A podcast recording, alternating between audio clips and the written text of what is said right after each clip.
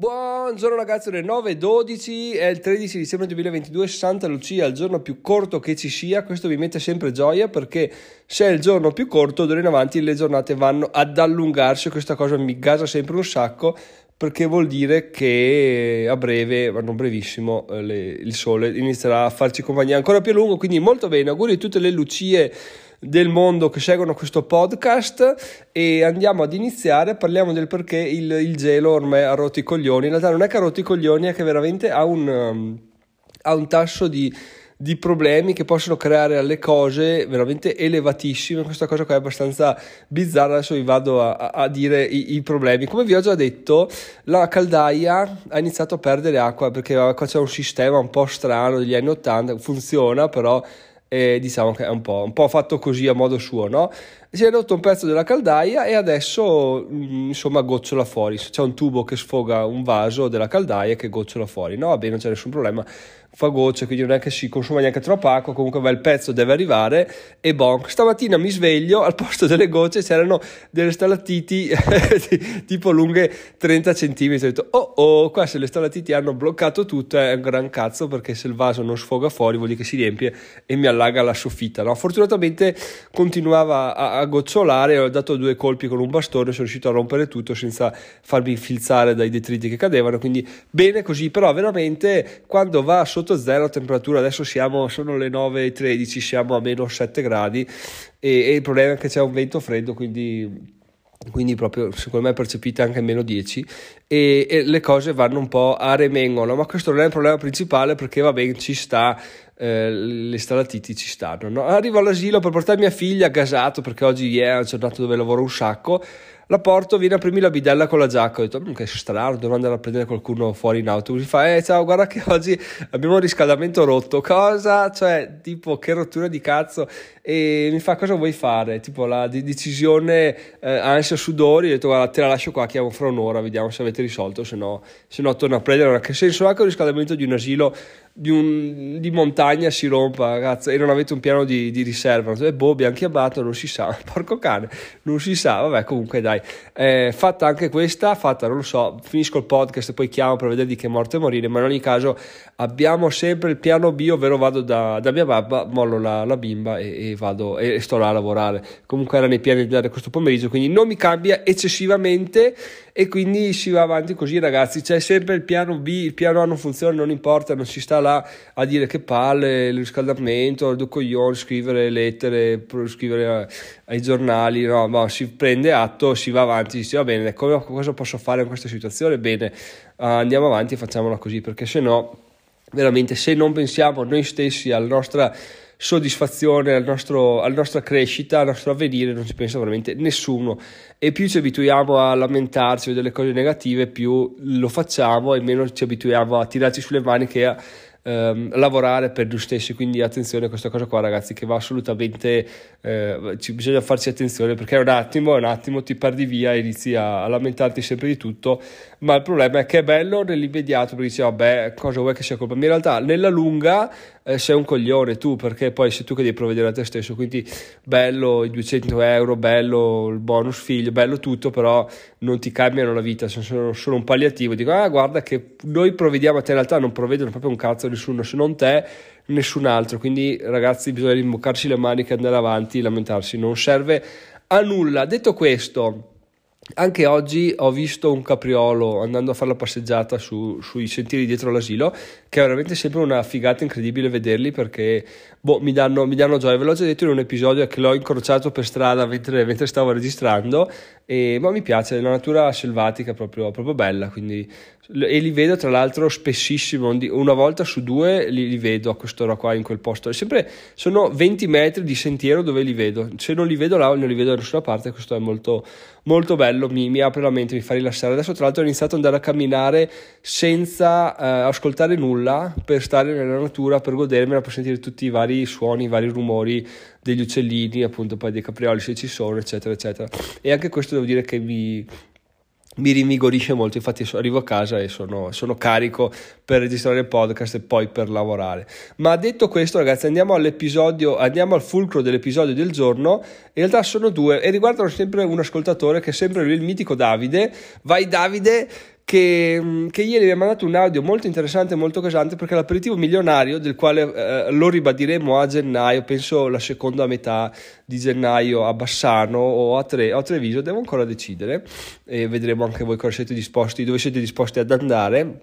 Gli avevo consigliato però dei libri il libro 10 per di Grant Cardone che è molto, be- molto bello. È un libro eh, diciamo dai, bello si fa ascoltare e ti motiva un sacco nell'immediato. Ho detto che l'ha finito di ascoltare e che mi ha snocciolato un sacco di cose di, di idee che sta avendo per il suo business per migliorare per cambiare provare nuovi posti provare nuove strategie quindi veramente sentire parlare una persona del genere con così tanta eh, motivazione, così tanta ispirazione, è veramente bellissimo e ti mette addosso un, un, sacco di, un sacco di carica. Quindi grazie mille Davide per, il messaggio di, per i messaggi di ieri perché sono proprio eh, l'infa vitale per chi vuole, per me e, per chi vuole fare eh, questa, questa, vita qua, quindi per chi vuole crescere giorno dopo giorno, migliorare giorno, giorno dopo giorno senza aspettarsi tra l'altro nulla da nessuno e quindi, e quindi benissimo così, grazie mille. Tra l'altro a proposito di motivazione, prima di dare la seconda cosa che mi ha dato Davide che mi sta eh, facendo fare un sacco di, di passi in avanti, è che eh, la motivazione, un giorno, una sera ero seduto sul divano, erano le 10 e, e, ho controllato il cerchio dell'Apple Fitness, questo non so se ve l'ho già detto, e guardo e in realtà Apple non mi aveva considerato un'attività che avevo fatto, quindi invece che chiudere il cerchio era ancora aperto, mancava poco, ma era ancora aperto. Ho scritto al mio amico, ho detto guarda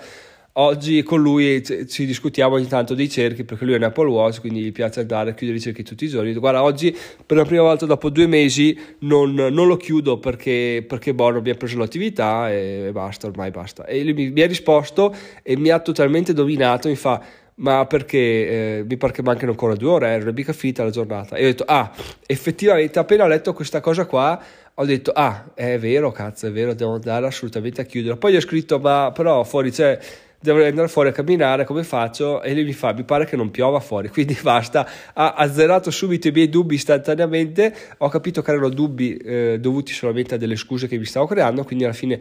ho alzato il culo e sono andato a chiudere questo benedetto cerchio e ne sono stato soddisfattissimo. Detto questo, i giorni successivi eh, sono riuscito a non chiuderlo per due giorni di fila, senza, quando ero via tra l'altro, perché vabbè, lì era proprio difficilissimo chiuderlo. Abbiamo camminato poco, sono stati tanto in macchina e proprio fuori c'era una, un ghiaccio colossale e era una cittadina dimenticata da Dio, quindi proprio non si poteva, cioè si poteva fare, ma non avevo voglia in sostanza. E, e quindi per due giorni di fila hanno chiuso il cerchio, ma poi alla fine ho detto, ma chi se ne frega, cioè cerco, cerchio di chiuderlo più, più più volte che posso, se qualche volta non riesco per motivi eh, straordinari, va bene, amen, succede, ce la faremo, ce, la, ci fare, ce ne faremo una ragione, no? Quindi anche questo è successo, ragazzi, poi adesso andiamo al fulcro dell'episodio perché è veramente interessante questa cosa qua. Prima di andare alla seconda parte, però, vi ricordo che se volete discutere i temi trattati in questo episodio, nei vari episodi del podcast, trovate il gruppo Telegram su diventeròmilionario.it slash Telegram, trovate anche il link in descrizione. E inoltre, se volete effettuare degli acquisti su Amazon, andate su diventeròmilionario.it slash Amazon venite rediretti ad Amazon, solo che viene aggiunto il cookie per il tracciamento e io guadagno una piccola commissione sui vostri acquisti. Quindi se volete farlo fatelo perché l'anno scorso è andata alla grande, quest'anno mi auguro che vada ancora meglio visto che gli ascolti sono aumentati in maniera disdicevolmente bella. Adesso però andiamo alla seconda parte che riguarda sempre Davide, riguarda in particolare il libro che mi ha dato, Il portiere del cervello quantico di Pentimalli. Ieri era da un po' che non lo leggevo, almeno da due settimane che non lo leggevo, credo